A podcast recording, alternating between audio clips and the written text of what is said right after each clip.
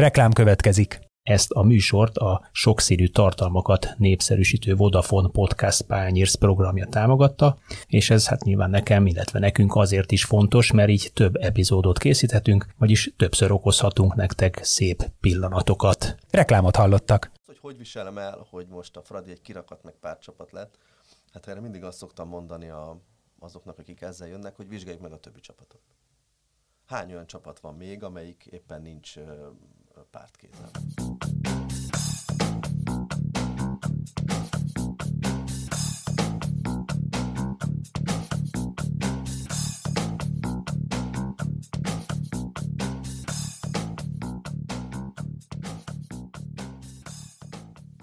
Sziasztok, ez itt az Ittszer a 24.hu focis podcastja, én Kele János vagyok, és ezúttal végre nagyon hosszú idő után személyesen is itt ül velem szemben Kárnoki és Attila, 24.hu főmunkatársa. Szia Jani, köszöntöm a hallgatókat. Na és az a nagy alkalom, amire összejöttünk így, ezúttal négyen egyébként, az a Ferencváros újabb BL bravúrja, vagyis a Dinamo Zágráb kiejtése, és hát most már az egyik csoportkör az biztos, tehát minimum Európa Liga csoportkör ismételten, Zsinórban második szezonban a Ferencvárosnál, de hát ebből akár még nagyon könnyen, majd erről is beszélünk talán, lehet bajnokok ligája csoportkörös szereplés is, ugyanis a norvég bajnok Molde lesz a Ferencváros ellenfele majd a mindent eldöntő playoff körben.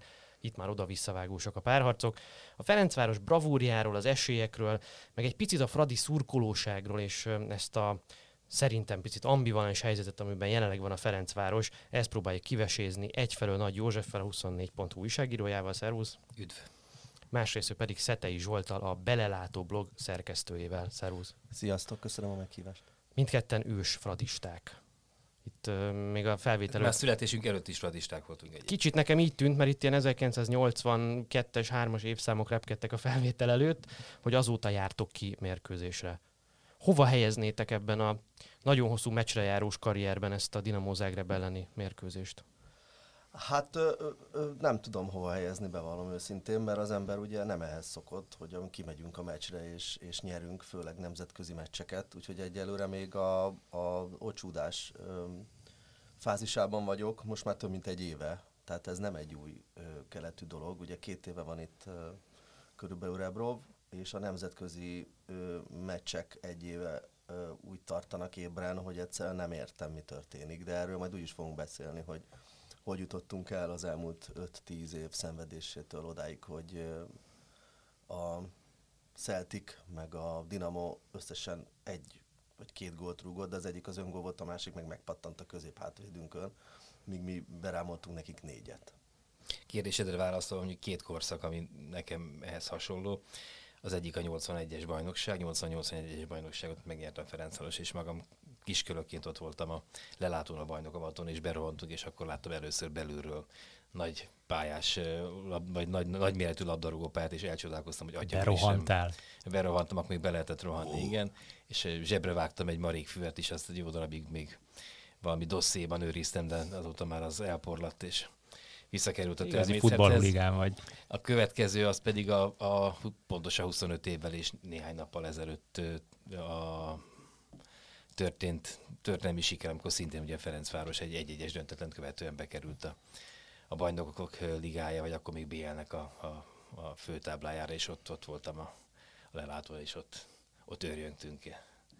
És nem, nem nagyon értettük, hogy mi történik, és aztán ut- utána is volt néhány ilyen szép meccs még, a, mondjuk amikor a Keller Józsi tőlem 5 méterre belsernyőzte a Real Madridnak a hátvédjét, azért ezek, ezek, ezek beégnek az embernek a receptoraiba. Valószínűleg Keller Józsi fejébe is beleégett ez mese előtte, se utána nem volt ilyen. De jó na, darabig, na, jó na, darabig, jó darabig. Kálok Kis Attila egy, egy, egy, az Újpestnek volt az elnöke ennyi, csíp, ennyi csípkelődést engedjetek meg. Egyébként én is, én is szívből gratulálok a, a Fradinak. E, kifejezetten a, a, a végtelenül tudatos csapatjáték okán, és ezt szeretném kiemelni, mert, mert hogyha konkrétan a tegnapi mérkőzést nézzük, akkor azt gondolom, hogy de nézhetjük a tegnap előttit is akár. Bocsánat, tegnap előtti meccset, igen. Hát valóban. Nem a péntek hogy, van. Hogy fut az igen, idő? Péntek hajnal van. Hogy talán, talán egy, egy Engog és Kovacsics, Kovacsevics kivételével én nem láttam olyan fradistát, aki pariban lett volna a posztján lévő ö, dinamó játékossal, képességben, tudással. Ellenben egyéni, egyéni összevetésben. Láttam, hogy nagy kerek szemekkel néztek. Ellenben, most, most ellenben... a rádió hallgató kedvéért mondom az, hogy Szetének a kezét most szedtem le.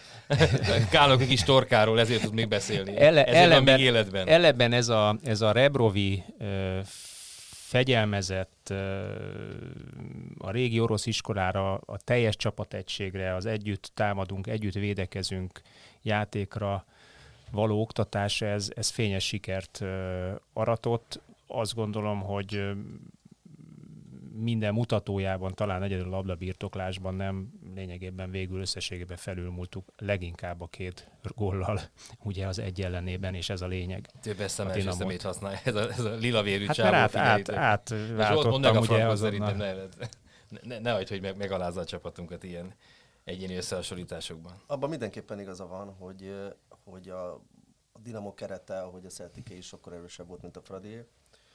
De, és azt is nagyon jól látja, el kell ismernünk, hogy csapatban győztük le őket, nem egyénileg, de, de nem hiszem, hogy csak két játékosnál volt a, a mérleg nyelve a mi oldalunkon. Ott, ott éreztem egyértelmű fölényt, vagy, Hát én, vagy én érdekes, ezzel én is elgondolkoztam, hogy melyik az egyetlen pozíció, amelyikben a Fradi játékos kezdhetne, hogyha összehasonlítanánk. Én Csivicset hoztam le ebből a Na, ez igaz. A Ő is nagyon jól a játszott. többi talán nem, mert Akit, én- akit mintha a Dinamo elől szerzett volna annak Igen. idején a Fradi, igen, tehát meg rajta látszódott ö, most, ha ez az elégtétel. Ugye tavaly kiestünk, úgyhogy őt le akarta igazolni a Dinamo is.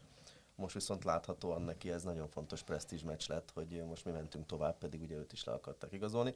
Uzsunyiról volt még hasonló hír, hogy le akarták, hát ő azért nem hiszem, hogy beférne még, lehet, hogy a kispadra se a Dinamóhoz. Ezeket az apró tételeket tényleg el kell ismernünk, hogy a játékos keretben és játékosok szimpla értékét tekintve sokkal erősebb volt mind a két olyan csapat, amelyiket az Európa Ligára küldtünk. 80 millió euró versus 23 millió euró. Hát igen, mondjuk, hogy én a, én, a, 90 millió. én a játékos értéket azért ezt egy nagyon szubjektív ö, dolognak tartom. Én azt gondolom, hogy ez a transfermárk például inkább a piacokat értékelik be, és ilyen szempontból a horvát piacnak a játékos pozícionálása az ég és föld a magyarhoz képest. Tehát mondjuk, hogyha, hogyha azt mondjuk, hogy a ö, Kovacevic ugye beférne mondjuk a, a Dinamóba, akkor hasonlítsátok össze a most 18 éves Dinamó belsővédő fiatalembernek a piaci értéket a Kovacevicével. Nem hiszem, hogy egy, egy pillanatnyilag jobb játékosról beszélünk, kétség kívül nagyon tehetséges, de az egyikért most talán épp a Leeds, ha jól emlékszem, ő ígért valami gigantikus összeget,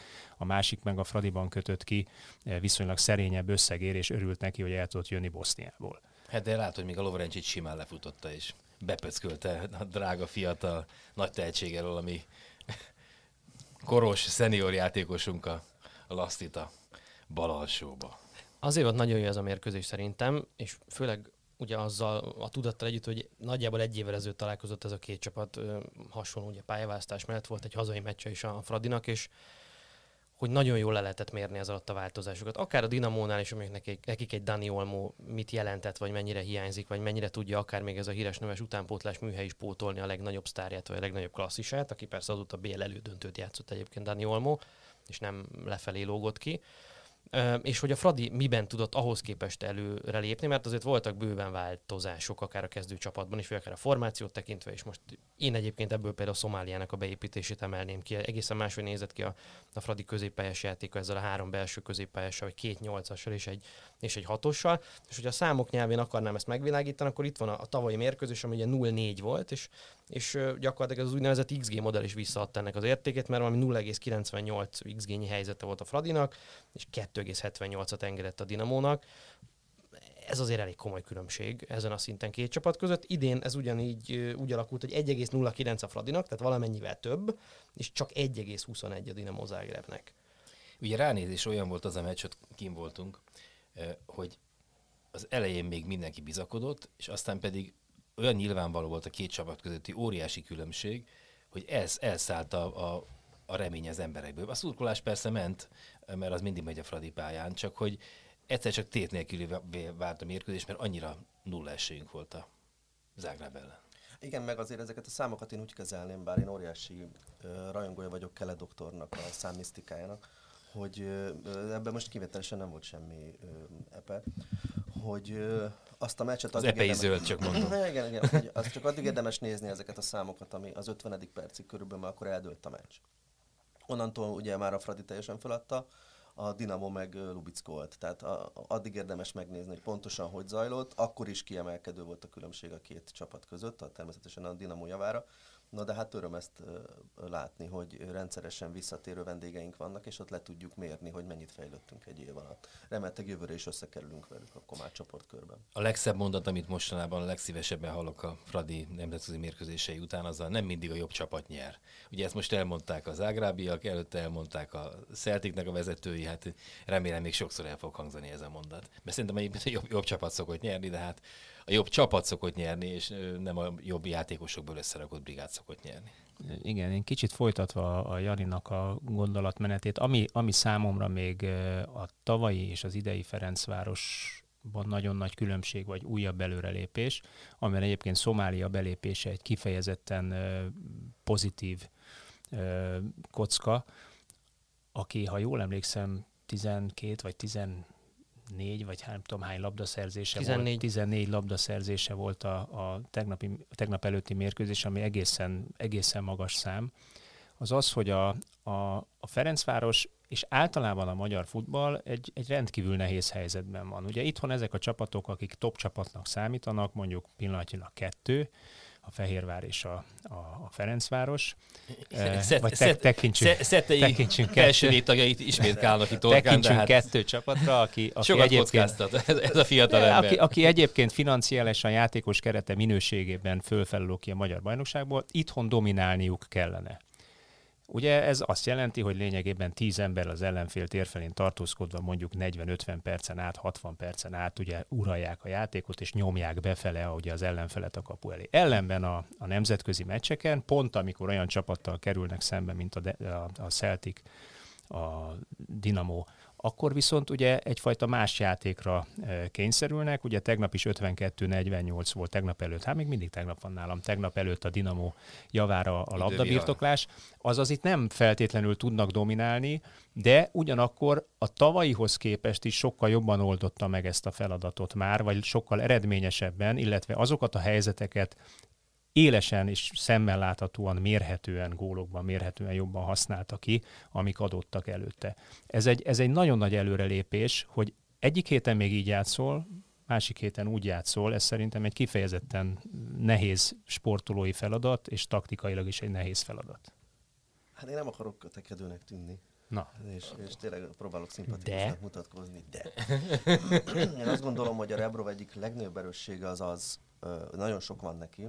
Az egyik az az, hogy, és Dolt sem akarom szidni, mert nagyon szerettem Dolt, csak ugye neki lefött a kávé, mert ugye kiderült, hogy nemzetközi szinten semmit nem tud alkotni, hogy Rebrov olyan focit oktat le a Fradinak, ami nem elsősorban a hazai meccsekre fókuszál. A hazai meccseket azt megnyerjük, de ha megnézzük, akkor a, a Rebrov alatt a nemzetközileg jobb meccseket játszunk, mint itthon. Hiszen az a foci, amit ő leoktat, az alapvetően nemzetközi szintre jó. A, a magyarban, ugye a Józsi ott ül a C-szektorban, ezért rá mindig haragszom, amikor a, a C-szektor, a, amikor el, elkezdődött a Rebrov éra, és a, a magyar szinten nem azt a ősi Fradi stílust játszottuk, hogy tök mindegy mi az eredmény, mi folyamatosan új gólt akarunk rúgni, hanem labdabirtoklásra és biztonságos támadásépítre, alap, építésre alapozva próbáltuk a, a, a támadásokat szőni, úgy, úgy egyszerűen nem értették a nézők, hogy miért kell hátraadni a labdát, és miért kell, miért kell bevonni akár a kapust is a játékban, hogy a, a nyomás alól kiszabaduljunk, és újra elkezdjünk építeni. És amikor megnyertük a meccset, akkor nem arról szólt, tehát vezetünk 1 0 bocsánat, Rebrovnál általában akkor már megnyertük a meccset, akkor nem arról szól, hogy megyünk előre, mint az állat, és rugdossuk a gólokat, és még több beadást, és újabb ö, rizikot vállalva még több gólt akarunk szerezni. Erre ugye volt példa, tehát ö, ö, imádtam ö, Moniszt, de hát teljes mértékben alkalmatlan volt ö, nagy csapat irányítására. Pont emiatt, mert ő tényleg a, az ősi Fradi stílust akarta leoktatni, sőt le is oktatta, láttuk mi volt az eredménye, bucira kontrázott minket a Honvéd, meg az összes kis csapat haladás. Emlékszem rá, amikor kinyátszottunk a neve sincs haladás ellen, és sim, szimplán kikaptunk 3-0-ra, mert szintén zöld-fehérek. az mindegy, az szín engem nem érdekel. Most is kék mezbe vagyok. Ugye Rebrov Ez- mezben. Várjál, Dinamo Dinamo, mezben Dinamo mezben Dinamo azért ezt. Itt, megjegyeztem itt volna. villog egy ilyen milliós Jóska egy zöld, zöld fölsőben volt. Tehát arra visszatérve, és gyorsan lezárom a mondanomat, hogy ne van mensó legyen belőle, hogy a Rebrov nem ö, a magyar bajnokságot akarta ö, ö, pozícionálni a, a Fradiban, hanem azt akarta, hogy amikor kijutunk nemzetközi szintre, akkor olyan focit tudjunk játszani, ami, ami versenyképes, olyan, mint a Kalasnyikov. Hát, ugye, hát, hogy ha kimegy a Megvan a nagy cím. orosz hidegbe, megfagy a Kalasnyikov, akkor működik jól, mert nincsenek meghúzva csavarok. Re- Rebro meg úgy állította be a Fradit, hogy nemzetközi szinten ez jó legyen. Hát ugye az első olyan meccs, ami Rebroval nemzetközi szinten volt, az olyan volt, hogy nem hittük el, hogy ezek mi vagyunk, amikor oda-vissza megvertük a Ludogorecet. Ugye ez volt az első igazából meccs, mert a magyar bajnokságban játszottunk, a magyar bajnokság miről szól, húzzuk az időt, faltolunk, a bírók lefújnak mindent, nincs testesteleni küzdelem, mindenhol ápolást kérünk, hát ugye ebben nem lehet játszani. Az európai trend az most az, hogy nyílt foci lesz, és, és úgy nyílt foci, hogy őszinte, tehát nem az, hogy mindenki támadó focit játszik, hanem hogy nincs már reklamálás, mert nincs felesleges időhúzás, hiszen Nincs a VAR, felesleges szabálytalanság sem. Pont a varra akarok kiukadni, hiszen a varnak a sok hatását még nem érezzük, de az mindenképpen látszódik, hogy le fogja tisztítani a focit, hiszen az alattomos, időhúzó szabálytalanságoknak nincs nagyon értelme, mert látják, meg tudják nézni. Tehát nincs olyan, hogy a bíró nem lát mindent. A bíró igenis látni fog most már mindent. Egyébként ezzel nem mondtál enned nekem. Tehát azzal, De hogy a, a, de nem, nem feltétlenül. Tehát azzal, hogy Magyarországon beseggelnek a Fradi ellen, azzal pont azt érik, hogy viszonylag gyorsan és könnyedén építik föl hátulról az akcióikat.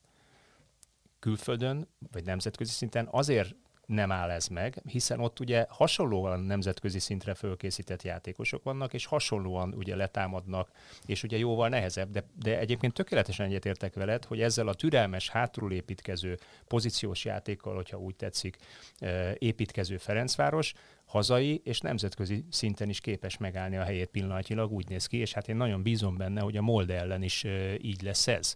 A személyes megtámadtatás miatt azért szót kell, hogy kérjek, ugye az előbb az a C-szektornak a nézőivel halmazában lettem én betuszkolva. Én szoktam mondani, hogy én sen, senkihez nem tartozom, csak saját magamhoz. Itt akár politikai, akár más szempontból az, az ilyen, ilyenféle kategorizálásokat mindig eh, De határozottan azért ott ültél, ott ültél tegnap előtt is, csak papírhaséból.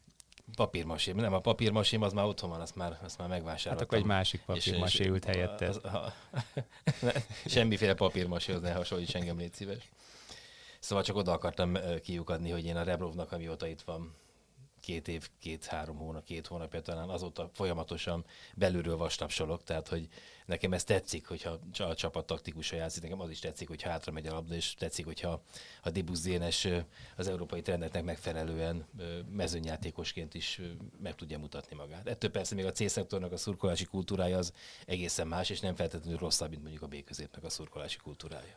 Igen, én végigültem egy pár ilyen sajtótájékoztatót még, amikor ugye Rebrov megérkezett csak, és hát ez viszonylag hosszú időn keresztül ugye nem volt nemzetközi meccs, mert szeptemberben érkezett ugye két évvel ezelőtt, és hát akkor következő júliusig ugye nem volt nemzetközi meccs, és akkor végig ez a típusú narratív vita zajlott, hogy de mire lesz ez elég Európában, és így, és így tovább, és így tovább, és hát nyilván, amit te is mondasz, a magyar újságírók ugyanebből az indítatásból, hát ez, ez, ez nem a Fradi, ez milyen játék, ez a...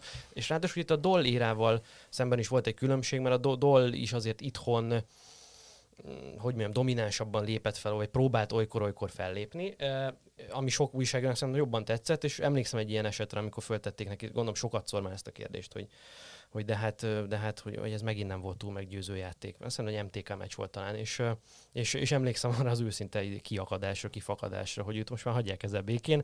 Ő arra készül, hogy jövő júliusban megnyeri azt a, azokat a meccseket, amivel főtáblál kell a Fradi, őt ezért hozták ide, ő ezeken a meccseken is arra készül. Hát ez nagy különbség, hogy Dole ezt mondta, Rebrov, Rebrov meg ezt csinálja. Igen, igen, igen. Már mondani egy dolog. Na mindegy, ez egy érdekes. Arra az jutott eszembe, amit Attila mondott, hogy, hogy nyilván van ez az ellentmondás, és ez a Fehérváron nagyon látszott, akár mondjuk a Paulo Szóza idejében, vagy akár a Nikolic idejében is, hogy kifejezetten küzd ezzel a kettőséggel. Nagyon jól áll neki a kis csapat, meg a kontrázó csapat szerepe a, mondjuk nemzetközi meccseken, aztán itthon meg, meg izé csúsznak, másznak, mert nem tudnak egy, egy paks Szerintem ellen a. Fehérvár most is jobban fog kinézni a franciák ellen, mint tegnap előtt, vagyis tegnap. Ez most tényleg tegnap Nem volt. nehéz A egyébként. máltaiak ellen. nem nehéz jobban kinézni annál, de a Fradi ezen... valószínűleg magasabb játékot képvisel, tehát ahhoz fognak alkalmazkodni, és ezért inkább kontrázni fognak. Na mondja Zsolt. Nem, nem, nem akarok más csapattal foglalkozni, ezt megfogadtam előre. Tehát, hogy, ö, ö, ö, Tévések, így hívja őket a Zsolt a, a, a belelátó blogban. Hát Csak így emlegeti őket. Még, amikor én még gyerek voltam és megcsináltam, akkor még az volt a nevük, hát azóta lett tíz új nevük. Igen, van egy ismerős, aki parmalatnak hívja őket. Az igen. is volt a nevük, ugye? Tehát, hogy nem lehet ezt követni. Igen, tehát, hogy rengeteg minden volt a nevük, ö, legyen sikerük, és jussanak sokáig. Arra akartam, bocsi, kiukadni, hogy a Fradi ezt egyébként azzal, ezt a Gordiuszi csomót azzal is vágta át, és nem elvéve Rebro érdemeit, tehát azért itt szintekkel jobb játékosok vannak a csapatban, mint Doll érájában. Drágábbak, jobban fizetettek, és jobb játékosok is Na, vannak. Ó, megint, megint tehát, úgy tűnik, hogy vitatkozni tehát Egy, tehát a Fradi a nemzetközi, vagyunk itt, a nemzetközi átigazolási piacon a Fradi magasabb szintre lépett. Tehát nem, nem, nem Igen, költségvetésben is, mert azért ugye 10 milliárd az, forintnál tartunk az öthöz képest. a dolléra alatt egy olyan csapatot, ami kázi ütőképes lenne ezzel. Én azt gondolom, hogy két dolog nagyon megváltozott. Az egyik az az, hogy ténylegesen most egyszerre vannak itt ezek a játékosok, mint Dolnak öt év alatt elég nagy volt a fluktuációja, ami nem tudom, hogy mennyire volt a Dol hibája, vagy nem. A másik, hogy ami Dolnál viszont nulla volt, és ezt nem tudom kinek a hibája, nyilván az övé is volt, meg a vezetőség is, hiszen akkor még nem volt Hajnal Tomi ebben a pozícióban, hanem a pályán, az, hogy ö, egyetlen egy olyan igazolása volt szerintem Rebrovnak, ami nem pozícióra történt, és nem vált be. Ez, ez szegény Színyevics uh-huh. akit nem is értek, hogy került ide, hiszen ö, ö, ö, Rebrovnál a kilencesünk az vagy ez a, ez a nagyon erős gyors játékos, aki ö, odaér a beadásokra, vagy hamis kilences, amit ugye a 4-3-3-ban játszunk Izrael de hát a szegény Színyevicsnek el semmi közé, és, és én, engem nagyon zavart, hogy fújolták őt, mert nem azért játszott rosszul, mert rossz focista, és nem azért játszott rosszul, mert nem akarta Fradiba játszani, egyszer nem illett bele abba a rendszerbe, amit Rebrov leoktatott. És, és ugye ő teljes mértékben kilógott a csapatból. Minden más igazolás, azt gondolom, én a József tudja, hogy én Inyatenkónak is óriási rajongója voltam, mert egy olyan dolgot tudott, amit nagyon kevesen uh, magyar pályán, tény, hogy nagyon fiatal volt, és tény, hogy még oroszul sem nagyon beszélt, tehát nem volt kivel társalognia. Ezt ugye lenyilatkozta nemrég, amikor hazament a csapatához, nagyon-nagyon messzire innen, hogy ő, még, még ő is úgy illet bele ebbe a gépezetbe, hogy, hogy az ember azt látta, hogy ez igen, ez így működni fog, mert nem össze-vissza vásárolunk az internetről a YouTube-ról, vagy, vagy ilyen Tesco gazdaságosban, hogy még a britek hozták ide a, a idegen légiósokat, hanem pontosan meg volt, megmondta a Rebrov nekem itt ilyen tulajdonság kell, ez legyen a mutatója, ilyen legyen a hozzáállása, és fogta, és mint a puzzle utolsó darabját, így odarakta, kész. Na jó, de ennek, de ennek ára is van. Tehát azért jó, hogy említed a Szignyevicset, egyrészt már, hogy nem vált be végül is, másrészt meg a Szignyevicset egy stabil európai főtáblás kupaszereplő Bate kezdőcsapatába sikerült leigazolni. Az ilyen igazolás nem tudsz mondani a dollérából, ilyen minős, a, a minőségen lehet vitatkozni, de egy ilyen Gera. polcon lévő, de, de Gera, hát de... De hülyeskedj, láttad Gerát focizni az utolsó években? De a Gera, de, de a Gera azért jött a Ferencváros, mert Ferencvárosi nevelés, hazajött a pályafutás ja, a végén. Nem, a, nem, a tehát nem piaci, nem, nem, hanem, hogy, azt mondja, hogy piacilag valakit is. hogy kezel, kezel valaki. Ugyanez, a, ugyanez a Tokmak, ugyanebben a podcastban mondta el a Hajnal Tamás, hogy a Partizán Belgrád elő sikerült megszerezni. A Partizán Belgrád szintén bajnokok ligai csoportkör, Európa liga csoportkör viszonylag rendszeresen ezek olyan státuszú igazolások, akkor így mondom, amilyen státuszú igazolások nem voltak a dollérában. És, azért és a Dinamo elő is két játékos megszerezték, de viszont az is igaz, hogy a Dinamóba is elment a Dilavera Ferencvárosból, tehát ugye... Nem oda ment. Elvetetek nem oda nem ment, oda igen. Nem akkor utána egy, egy kanyarra, kanyarra ott kötött ki végül is, tehát... Jó, de hát ugye ez itt most már ugye saját magából jön az, hogy kezd sikeresebb lenne a csapat, akkor persze, hogy könnyebben tudunk megszerezni valakit. Még a dolféle tikitaka, amikor folyamatosan labdabirtoklásra épülünk, és amikor rohangálnak ellenünk, akkor nem tudunk mit kezdeni, az nem hiszem, hogy vonzó lehet bármelyik olyan játékosnak, aki akar is valamit Európában. Plusz visszatérve Tokmakra, szerintem ő egyáltalán nem az a kvalitás, mint Színyevics, hiszen a Tokmak egyrészt nem volt kiemelkedő Norvégiában, csak ugye a hajnal figyelt föl a, a statisztikáira, illetve legalábbis ahogy én ezt tudom, hogy ezek nem tények. Az viszont tény, hogyha emlékeztek a hajnal a, a Tokmak első két meccsére, akkor hogyha az ülői úton játsza az összeset, akkor az nem lesz többet kezdő, mert ott kifityülik 10 perc után. Hát mezőkövesden átbecserélve, és nem értettük, hogy mit keres itt ez a gyerek. Nem tudta levenni a labdát, nem tudta, hogy mi a feladata és aztán ahogy szépen megmondták neki, hogy pontosan mit kell csinálni, és beillesztették a rendszerbe, úgy kijönnek a jó tulajdonságai. Tehát nem az van, hogy igazolunk játékosokat, és ahhoz igazítjuk a csapat formáját, meg az alakzatát, meg a, meg a rendszert, hanem az van, hogy pontosan tudjuk, mit akarunk játszani, és nézzük, hogy kik azok, akik Európában erre képesek. És tudtuk, hogy Tokmak majd meg fogja tanulni ezt. Boli Detto, hát neki is borzalmas. Hát vagy Izrael gyerekek, ez a, ez a zseniális figura az első fél évben ö, azt néztük, hogy ez most tényleg a túrót keres ebben a csapatban. videóton ellen játszott a, a kupa meccsen, és ötösön eltörte a labdát. Hát mondom, én ilyet nem csinálok a pénteki focimon. Katasztrófa volt, nem értem, mit keres itt. És ugye ő meg, neki meg az volt a sztoria, hogy kihagyott elég sokat, mert nem volt csapata, vagy lejárt a szerződés, nem tudom pontosan a részleteket. Mégis csak szurkoló vagyok. Mhm. És aztán, ahogy szépen lassan ö, visszanyerte a formáját, meg beilleszkedett a csapatba, megtalálták a rendszerben a helyét, onnantól meg döbbenetes. De ez megint Revlovnak a, a zsenialitása, tehát hogy egyrészt belelátta azt, mert tudta, hogy mi van benne, és azt is megértette, hogy nem azért ilyen rettenetesen rossz a pályán az első több hónapban, mert hogy egyébként elszálltak a képességei, elfáradt, elment a motivációja, megörege- megöregedett, és itt már csak pénzt akar felvenni, aztán, mint oly sok játékos egyébként a Dolnár is lehúz fél évet, egy évet, akár kettőt is felveszi a lovét, aztán pedig elmegy nyugdíjba, hanem látta azt, hogy ebben a fiúban van fantázia, pakolta bele az energiát, pakolta bele a bizalmat, ami nyilván még egy ilyen komoly játékosban is az lehet, hogy hát gyerekek, nem megy egy hónapja, két hónapja, fél éve, egy éve szerencsétlenkedem, már fütyülnek a, a, a szurkolók, most á, már háromszor átfestettem a hajamat, és még mindig szar vagyok, és akkor egyszer csak beindult, és azt néztük, hogy atya úristen, milyen, milyen bokapasszai vannak, milyen indítások, mit lát, úgy lát a pálya, mint a Gerazoli. De neki is kellettek a nemzetközi meccsek. Ugye ő is inkább itthon szenvedett. Hát, sőt, nemzetközileg jobban nézett ki sokkal, mint, mint Persze, a hát hazai meccseken, ahol ugye egy alattomos, alattomos,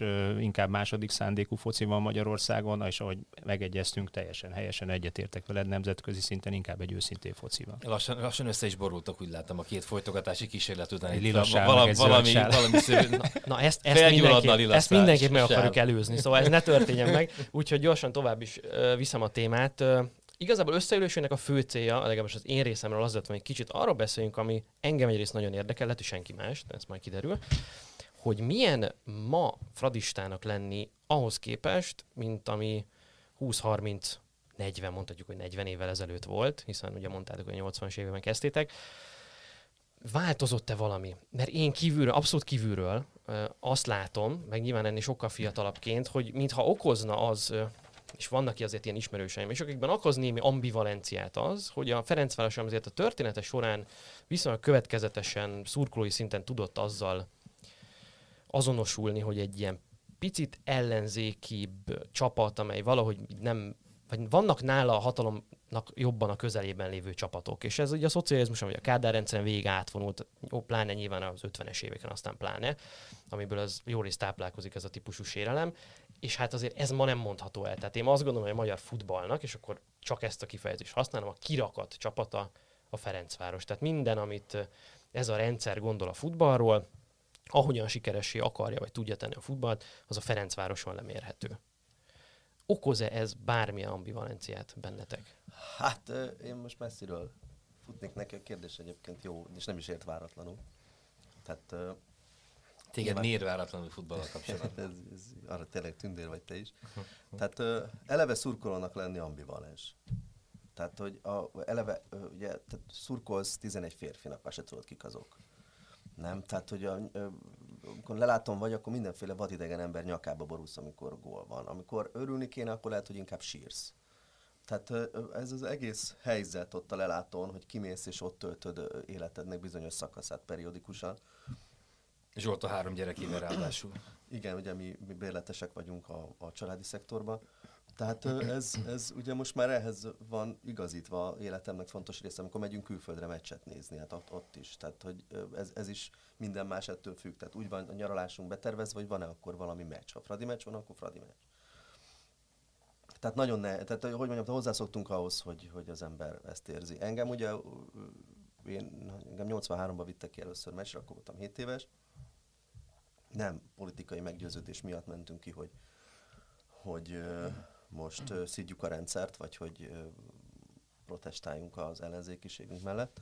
Ettől függetlenül, mivel ott nőttem fel, és ugye a fradisták többsége mindig is lázadó, meg ellenzéki volt, legalábbis én ugye ezt tanultam meg, az említett rendszerek miatt, ugye az említett rendszerekről azt kell tudni, hogy rengeteget tettek a fradisták ellen, és próbáltak minket ö, mindenfélevel megbélyegezni, hogy nácik vagyunk, meg rasszisták, meg bla bla bla, bla ugye erről könyvek is jelentek, meg érdemes utána nézni, ebbe én most nem megyek bele. Azt, hogy hogy viselem el, hogy most a Fradi egy kirakat, meg párcsapat lett, hát erre mindig azt szoktam mondani a, azoknak, akik ezzel jönnek, hogy vizsgáljuk meg a többi csapatot. hány olyan csapat van még, amelyik éppen nincs pártkézem? Hány olyan csapat van, amelyik nem abból él, hogy megkapja az állami juttatásokat?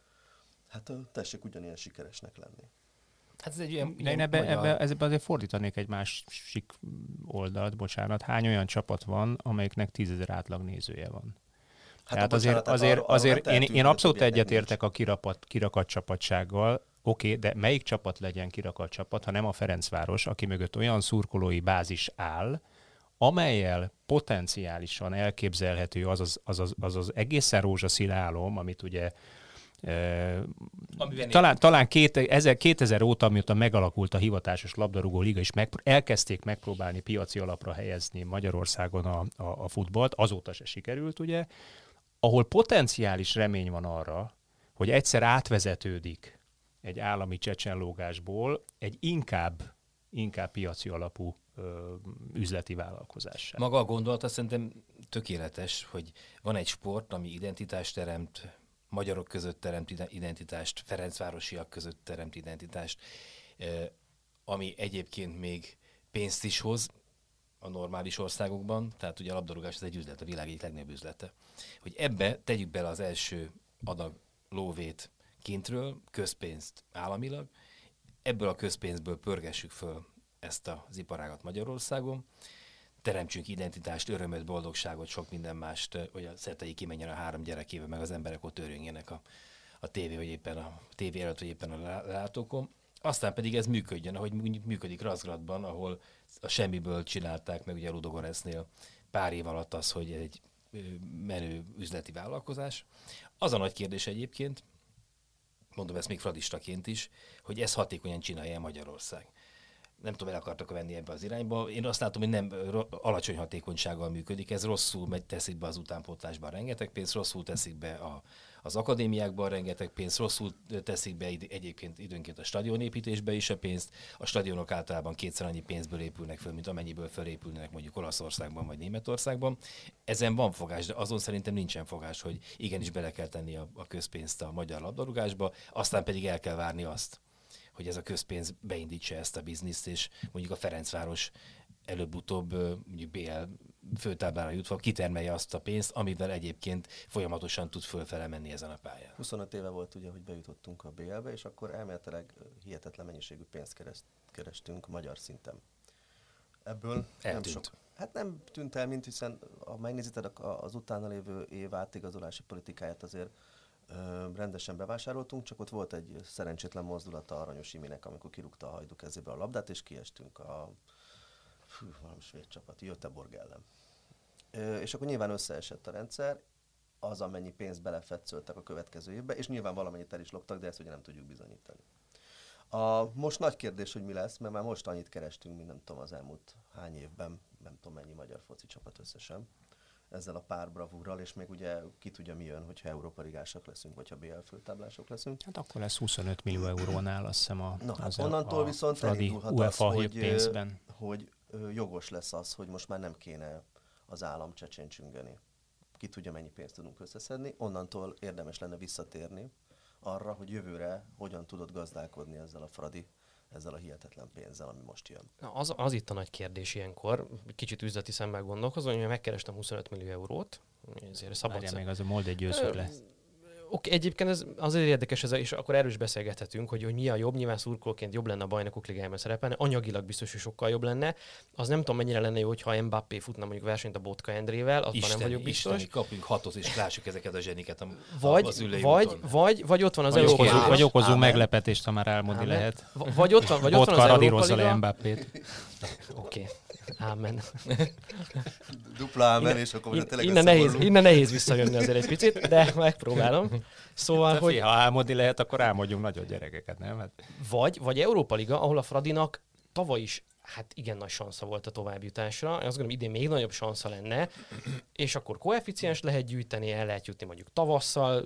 A Debrecen 2003 óta ugye első magyar csapatként ugye valaki megérhetni a tavaszt egy nemzetközi kupában. Szóval Szóval ez is egy érdekes kérdés, hogy itt melyik lenne a jobb hosszú távon, de szerintem az egy még érdekesebb kérdés, hogy megvan ez a bizonyos összeg keresve, szépen magyarul megmondva, és akkor azt mibe fektetem? Abba fektetem bele, hogy esetleg veszek még jobb játékosokat, amivel biztos, hogy jövőre is vagy majdnem biztos, hogy valami csoportkör meg lesz, vagy esetleg még nagyobb esélyem lesz a, a BR-re, nem kell már ekkora bravúrt bemutatni, mint idén, vagy azt mondom, hogy amit most megkerestem, azt befektetem az utánpótlásba.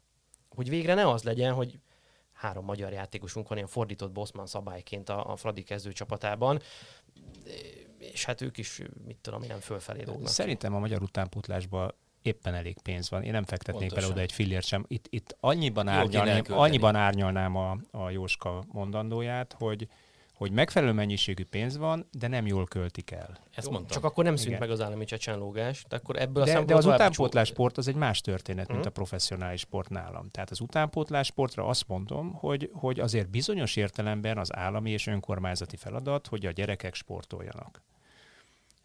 Megint más kérdés, hogyha átmegy professzionálisba, hogyan térül meg ugye ez az állami pénz. Ugye van arra példa nemzetközi szinten, hogy mondjuk Franciaországban központi akadémiák vannak, ugye francia szövetségi akadémia van, oda elviszik a gyereket, az első profi szerződéséből visszakapja a pénzt, államilag támogat, a szövetség állami pénzből támogatja ugye ezt, meg egyébként van piaci pénzük is, de alapvetően állami pénzből támogatják ezt első profi szerződéséből visszakapják a pénzt, és már is nullszaldón van ugye az állami pénz a piaci pénzzel. Tehát kiütötték egymást. Tehát egy, egy, egy körforgás működik nálunk, ez, ez valahogy nem így megy, és való igaz, hogy az utánpótlás képzésünk azért hagy némi kívánni valót maga után.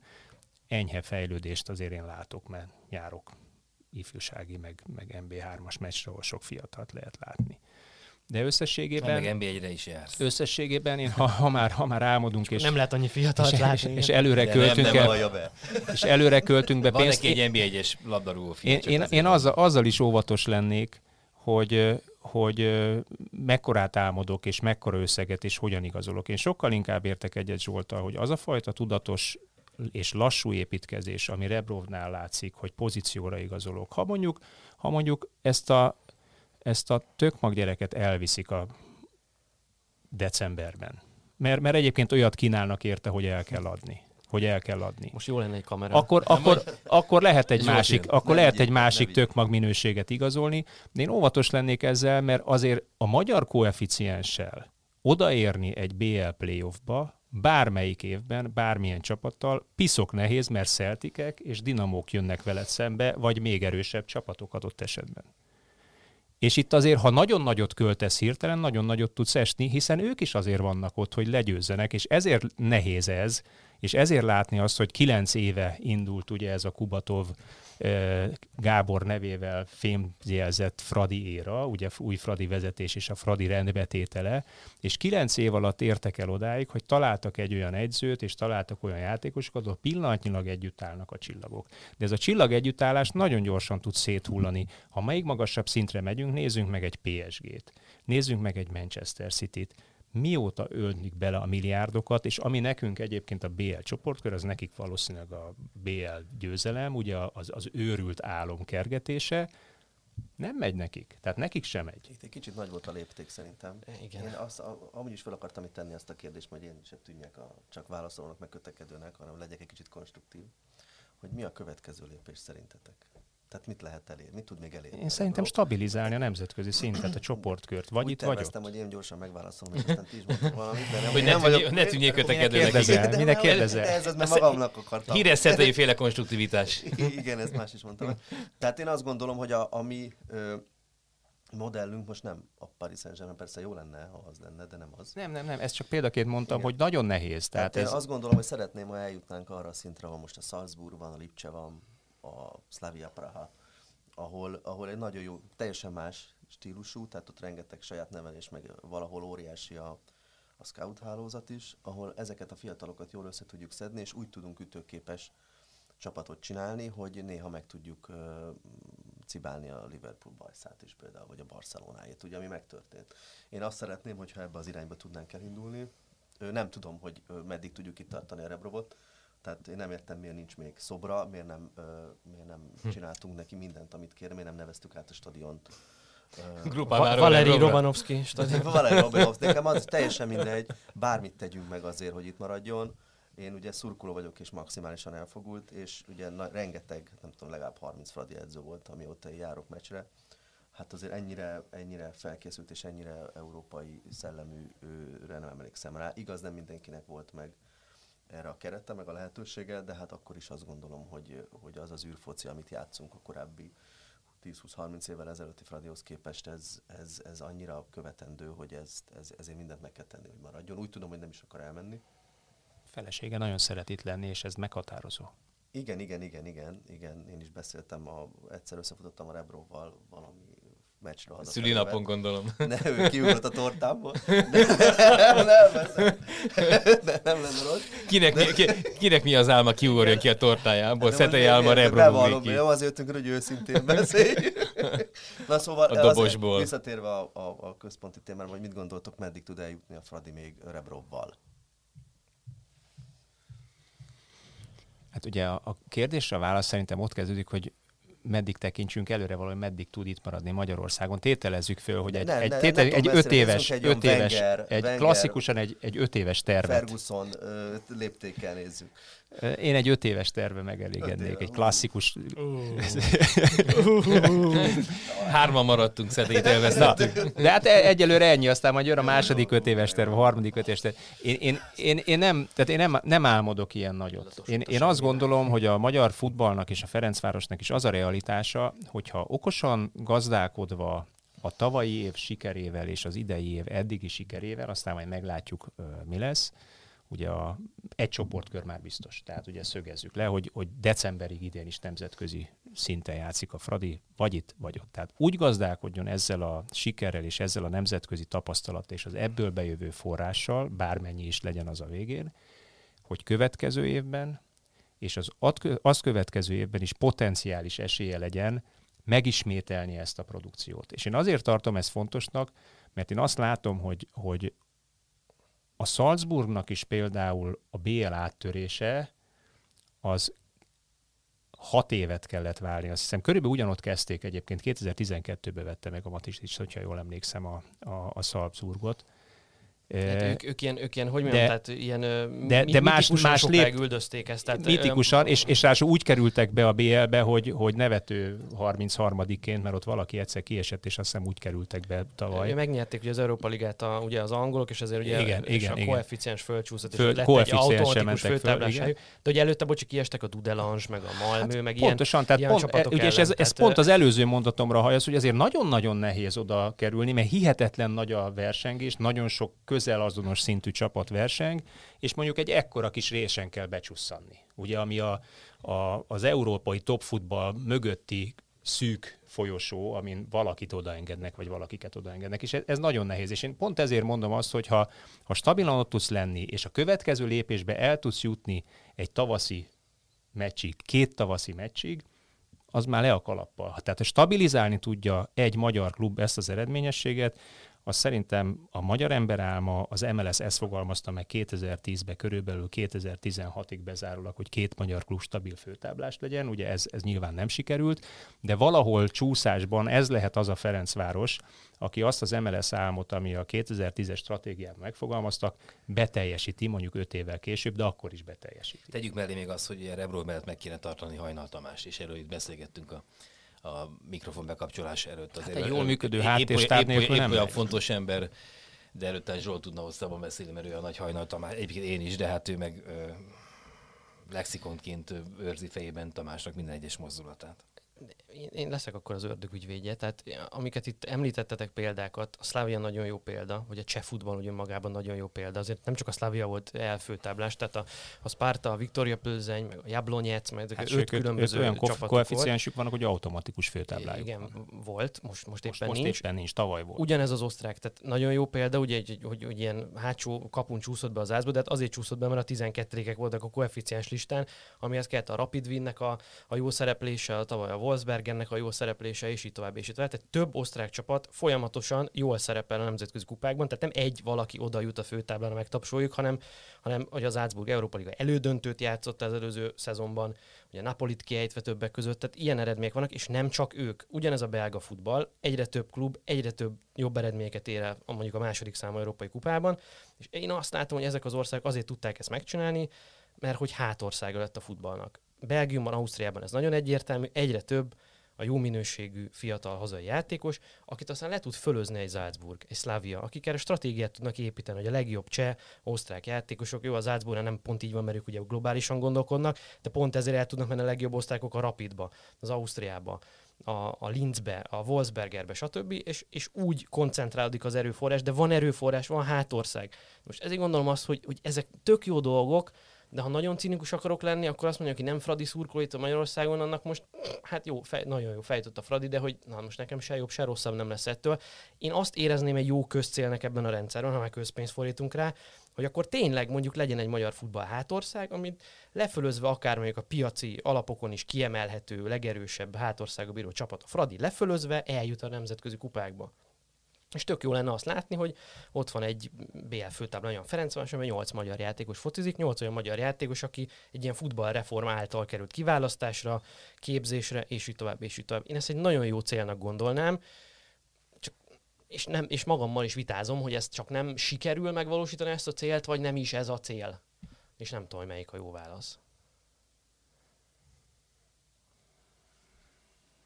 Hát a cél ugye kimondva ez, de, de én MLS háttérbeszélgetésekre hivatkozva nyugodtan tudom azt mondani, hogy az pontosan látja a magyar labdarúgás legfelsőbb döntéshozói szervbe és az ott dolgozó szakemberek, hogy ez a legnehezebb. Tehát a, az alsó szinten a szürke állományt változtatni és megemelni, ezt a színvonalat, azt a tudásszintet, ahol pillanatnyilag átlagosan van a magyar labdarúgás utánpótlás szakember gárdája, az nagyon nehéz. Ezért aztán De nem ugye ez, egy, ez, egy, ez egy még lassabb folyamat. Ahogy nem, a... hagyja maga, nem hagyják magukat, mert ugye több olyan kísérlet fejlődnek. Volt, hogy hozunk, hozunk egy német szakembert, most nem mondjuk neveket, akár a Fradihoz, akár máshova, ő tök profi, fizessük meg bármennyit kér, írjon alá öt évet, és akkor ő majd alakítsa át az egészet. Ilyenek vannak, nekem, és el, elporladnak. Nekem és, erről és más nem, az elképzelésem. Szerintem, a... szerintem tévút az, ahol, ahol 28 hét 32 akadémiát finanszíroz az állam, és, és nem ellenőrzi, és az MLS-en keresztül, és az MLS nem ellenőrzi, mert nem tudja ellenőrizni ennek az elköltését. Én sokkal inkább hiszek a francia modellben, és még inkább, vagy pláne egy ekkor ország, mint Franciaországban ebben hisznek, hogy ott, ott már azért az akadémiai rendszert kiiktatták rég, központi akadémia van, és központi akadémia fölözi le azokat a piaci alapon elérhető tehetségeket gyűjti össze, ahol egyébként egy központosított tudásbázissal fejlesztik ezeket a gyerekeket. Ez Magyarországra még inkább igaz, a magyar sport az világ életébe központosítottan működött minden téren. Akkor működött igazán a futballunk is klubszinten, nemzetközi szinten, amikor központosított csapatok voltak. Központosított Dózsa, központosított Honvéd, és oda ment az összes válogatott. Amikor a Honvéd volt jó, válogatott volt. Amikor a Újpest volt jó 70-es években, szinte az egész válogatott ott volt. Nem mondhatnám ezt a Fradira is a 90-es években, amikor kifejezetten jó volt, hiszen a 90-es évek bár a rendszerváltás után volt, de egyébként ugye azért a mondjuk a, a magyar sportfinanszírozás az körülbelül 98-ban változott meg életében először, mert egész addig a szocialista rendszer szerint működött. Hát ez két külön dolog, az, hogy sikeres legyen a csapattal, és az utánpótlást azt neveld. Ugye Rebrov megmondta, hogy őt nem érdekli, hogy mi, neki olyan kell, hogy jó játszon a csapatban. Minőség, nem érdekli magyar vagy ukrán vagy milyen. Hajnal ugyanezt elmondta, hogy nézegetik a csapatokat, de hát ő nem, nem, nem tud csak magyart nézni, mert ugye arról elmondták többször, hogy többet kérnek értük, sokkal nagyobb az igényük, és ugye, tehát, hogy egyszerűbb hozni egy külföldit, akit könnyebb építeni a csapatba. Utánpótlásra próbálunk mindig ö, valamit fektetni, hiszen vettünk fiatalokat, hát a csapat közelében nincsenek próbálunk fölhozni játékosokat, azok, azokat se lehet nagyon beépíteni a csapatba. Nincsenek azon a szinten. Tavaly főleg, volt, főleg taktikailag egyébként. Hát sehogy nincsenek, fizikailag sincs. Amikor elkezdenek emelt szinten edzeni, érdemes megnézni a magyarokat, amikor kikerülnek külföldre, fél éven belül mindegyik úgy megsérül, hogy ki egy évet. És ez, olyan, olyan sztorit is ismerek, akiknek előre megmondták az orvos vizsgálaton, hogy figyelj, megveszünk, meg fog sérülni egy fél éven belül, igen, elszakad igen, annyira gyors, mert... és annyira intenzív a kinti edzés, vagy egyszerűen hazazavarják, mert nem érti az edzést, mint szegény Dombi Tibi.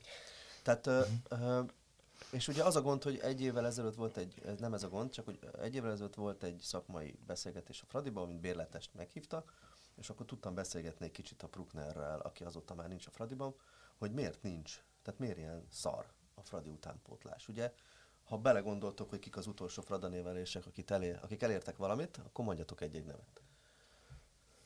Ugye itt mindig lehet vitatkozni ki a Fradi nevelés. Mondja, Most, igen, hogyha, ha, ha nagy, Ádám, 15 nagy, éves. Hrutkát azt nagy. Ádámot szokták.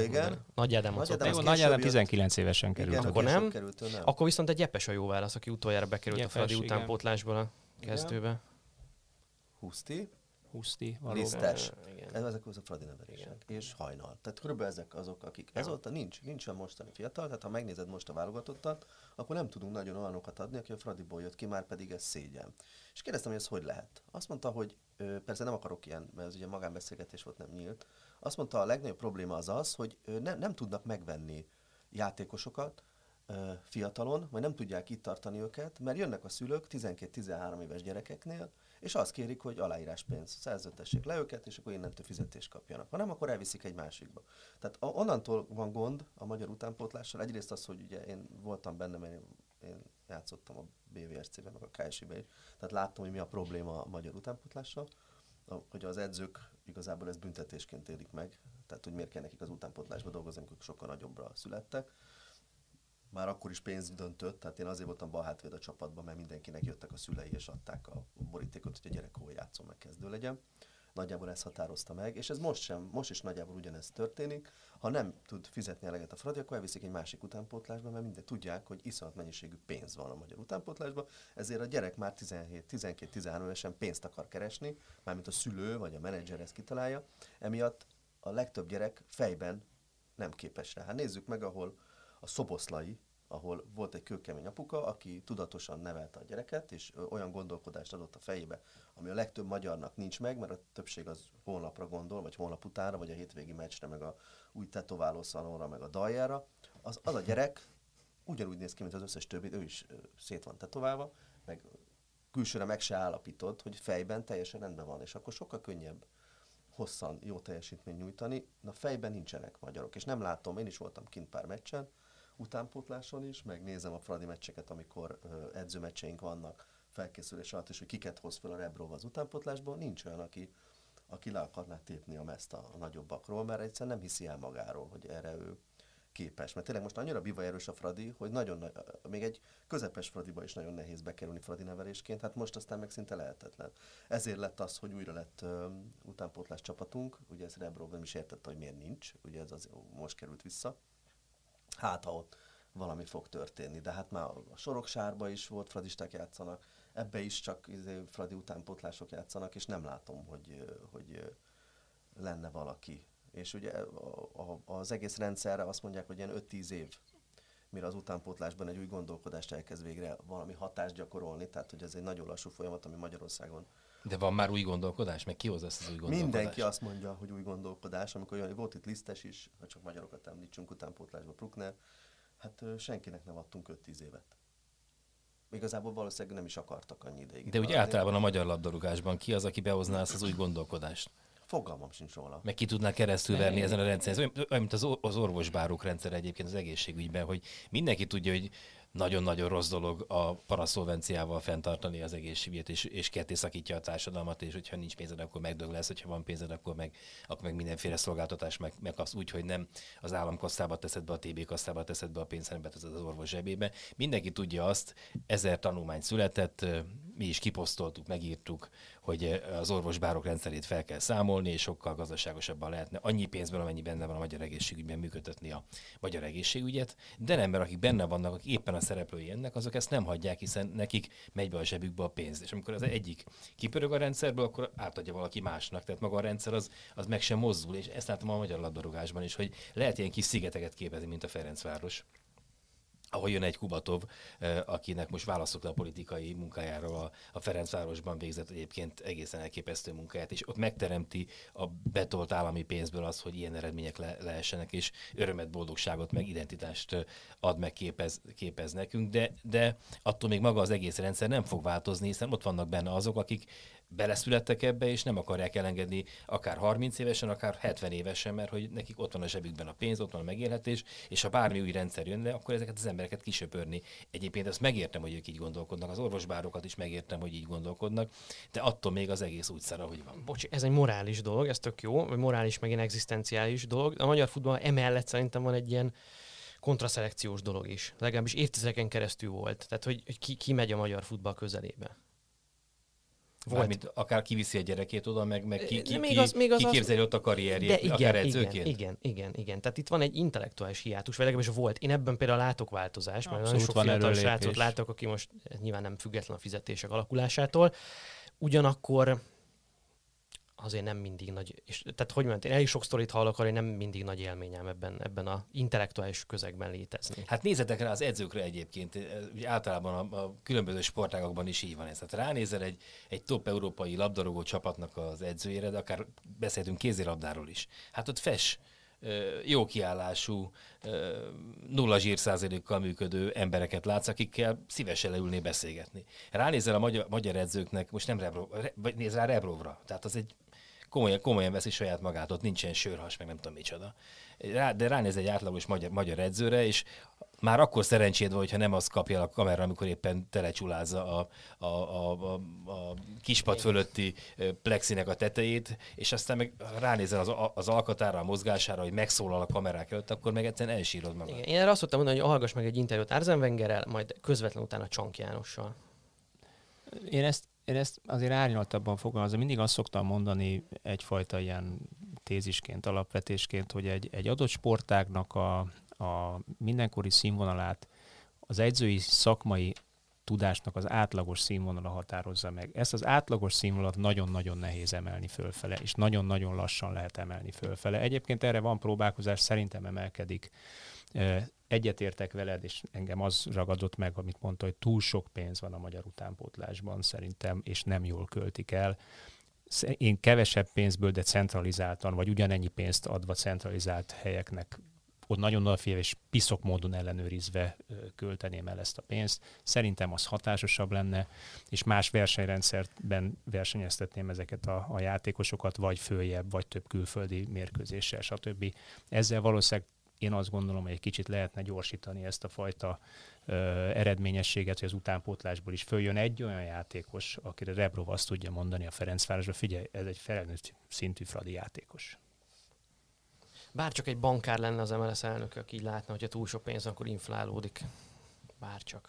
De Ki fogja ezt megcsinálni tényleg? Tehát, hogy, hogy a Csányi nyilván az elnök úr nem, nem ért a, a, a Igen, de, de, de pont erre, tehát nem ért az az utánpótlás, ki ehhez, de ehhez? biztos vagy benne, hogy ért. Hogyha, hogy egy, egy szűk szektorban túl sok pénz, akkor az el fog inflálódni egy nagy része. Tehát, hogy magyar labdarúgásban is nagyon hirtelen nagyon sok pénz került, ennek egy nagy része inflációként lecsaporodott, hogy most kurva sokat keres mindenki. De hát ez lényegében infláció, ugyanúgy, mint hogy a Premier League-ben megjött a tévés pénz, és mind hirtelen mindenki kétszerint ke- kezdett keresni. Nem a színvonal emelkedett kétszeresen, hanem a fizetés, mert egyszerűen elinflálódott a hirtelen bekerülő A sok játékos pénz. átigazolási díj, ami ugye Pontosan. szintén az volt, hogy egy magyar játékosért kvázi többet kérnek, mert azt mondják, hogy figyelj, én neveltem, évi 5 millió forintért neveltem ezt a játékos 10 éven keresztül, az 50 millió forint mondja. És 50 millió forintot nem fizet senki egy 19 éves magyar játékosért. De hogy én ezt nem feltételezem, hogy ezt nem látták előre. Hát biztos, ha én láttam, akkor pláne látták. Tehát, hogy Az alapmentalitás az szerintem mindennek a magyar labdarúgásnak a szimbóluma, a, a Puskás stadionnak a felépítése. 190 milliárd, ha jól emlékszem, annyiba került.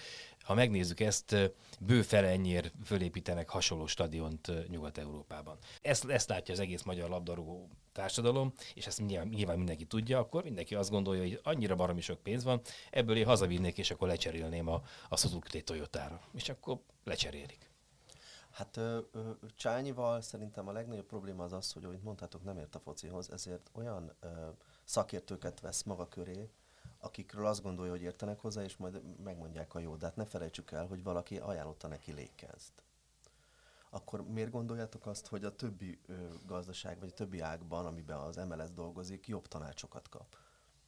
Tehát, hogy ö, ö, szerintem ő elvállalt valamit, ami, amit, amiben Amit ő nem egyébként ért hozzá. szervezetileg tökéletesen fölépített, ugye hát Hát nagyvállalatként szervezetileg működik lehet, az de MLS, működik jól, hiszen... de hogyha egy hiszen- léken átfut a rendszeren, akkor mégsem működik jól a Hát ugye- szervezet. Tehát, hát mert, mert, mert ez a legnehezebb, ugye pont a futball szakmai része a, a legnehezebb, ahhoz, Hát hogy futball a szakmai sikert a- érjél el. hát és az egyébként tudunk, hogy a. Lékenz kudarc után így annak lett volna bármi szervezeti következmény az MLS-en belül? Tehát Hát Magyarországon semminek nincs következménye szerintem. De tanuljunk a, szerintem a, a Fradiból, és most nem azért mondom, hogy Fradista vagyok, nekünk is volt détárink a kispadon, ne felejtsük el, és tanult belőle a Kubatov, anélkül, hogy én most a Kubatovot isteníteném, vagy nem. Egyszerűen fölépített egy olyan modellt, amit érdemes lenne átvenni most már másnak is, és most ugye érdemes elgondolkozni az, az MLS-nek is ezen a modellen, mert nyilván volt teljesen más, hogy működik egy válogatott, meg egy egész utánpótlás központosítása, de hogyha egy rebrót, meg egy hajnat be lehetett építeni a rendszerben, akkor nyilván a következő fázisa vagy lépése az lesz Hát, a vagy meg lehetett találni. Megtaláltuk őket is. Több év volt, ugye kilenc év volt, hét év volt, a, hét év volt, mire megtaláltuk uh, Rebrovot, nyolc év volt, mire megtaláltuk Hajnalt, bár ő ugye itt volt, csak nem ebben a státuszban. Hát most az lesz a következő feladata a, a Kubatovnak, hogy egy olyan utánpótlás modellt állítson föl, ami tényleg működik. És ugye az a gond, hogy mi magyarok vagyunk híresen türelmesek, úgyhogy nagyon nehéz lesz elfogadtatni bárkit, amikor egy-két hónap után nincs eredmény, és ugye nem értik meg, hogy a, annak a csapatnak nem a bajnokságért kell küzdeni, hanem ki kell nevelnie játékosokat, versenyképes játékosokat, akik gondolkozni is tudnak, nem csak focizni. Hát de most akkor a belépő van a Kubatovnak, hogy itt most az utóbbi eh, egy másfél évnek a sikerei miatt, hogy szerintem ha most nincsen türelem, akkor sosincs, sose lesz. Az utánpótlásban is. Tehát a felnőtt csapatnak a sikere, az mindent, ami, ami lejjebb van, azt, azt, azt legitimál. Hát igen, meg ugye most sikeres a Fradi, most nyilván többen mennek el utánpótlásba vinni a gyerekeket. Én is vittem volna őket, csak nehéz megoldani, mert át kell kelni folyamatosan a városon. Ezért most máshova járnak, már ugye én nem akarom, hogy versenyszinten focizzanak. De, de hát mindegy, szurkolunk. Más, má- én más úgyse tudok, hiszen szurkol vagyok. Szerintem kanyarodjunk vissza egy a vége felé ez a Ferencvároshoz. Mit reméltek a Molde ellen, vagy mit láttok realitásnak? Hát, hát oda-vissza kettős győzelem gól, gólkülönbség javítással, és ha most komolyan is kell válaszolni. Ötöt kapnak, mint a Paks. igen, igen. Hát bevallom őszintén nem érdekel. Nem érdekel. Ott a csoportkör, a, az egyikben, ha egyikbe bejutunk, ott lehet sikerélményünk, és ugye a koeficiensben annyiba tudlak kijavítani az Európa Ligából, hogy ott kell legalább 7 pontot szereznünk, Mhm. ha jól olvastam, Jogos. hogy koeficienst javítsunk, tehát, az, tehát meg kell... Ö, Igen, túl jók voltatok tavaly. igen, tehát egyszerűen nevetséges, hogy, hogy elhangzott ez a, mű, ez, ez, a, ez a mondat, de ezt el fogom menteni magamnak, Oké, jó? Hogy, jó. hogy ezt mondtad. A BL-ben meg persze én is azt akarom, hogy a, hogy a Mbappé háromszor körbefussa a Fradi védelmet. Hát mindegy, tényleg őszintén azt gondolom, hogy mindegy. Onnan, onnantól, hogy ideig eljutottunk, engem nem zavar, hogy melyikbe jutunk. Én azt gondolom, hogy nyerni fogunk, mert erősebbek vagyunk, mint a Molde, jóval, és ugye eddig ugye az volt a Az bajunk, érdekes, hogy- ők is ugyanezt gondolják, örültek a Fradinak. igen, de észak, 13 mi, mi 23. 22, 23. igen. Ö, Tehát, hogy az a gond, hogy, a, hogy északon szeretik ezt az államsorsolást, amikor magyarok kerülnek össze, de ez legyen az ő bajuk, hiszen ez az ő valószínűleg viselkedésükből Nem mindig jön. jobb csapat nyer, majd ők is elmondják. Igen, de minket ez ne, tényleg nem zavar. Én azt gondolom, hogy jobbak vagyunk pláne kettős meccsen.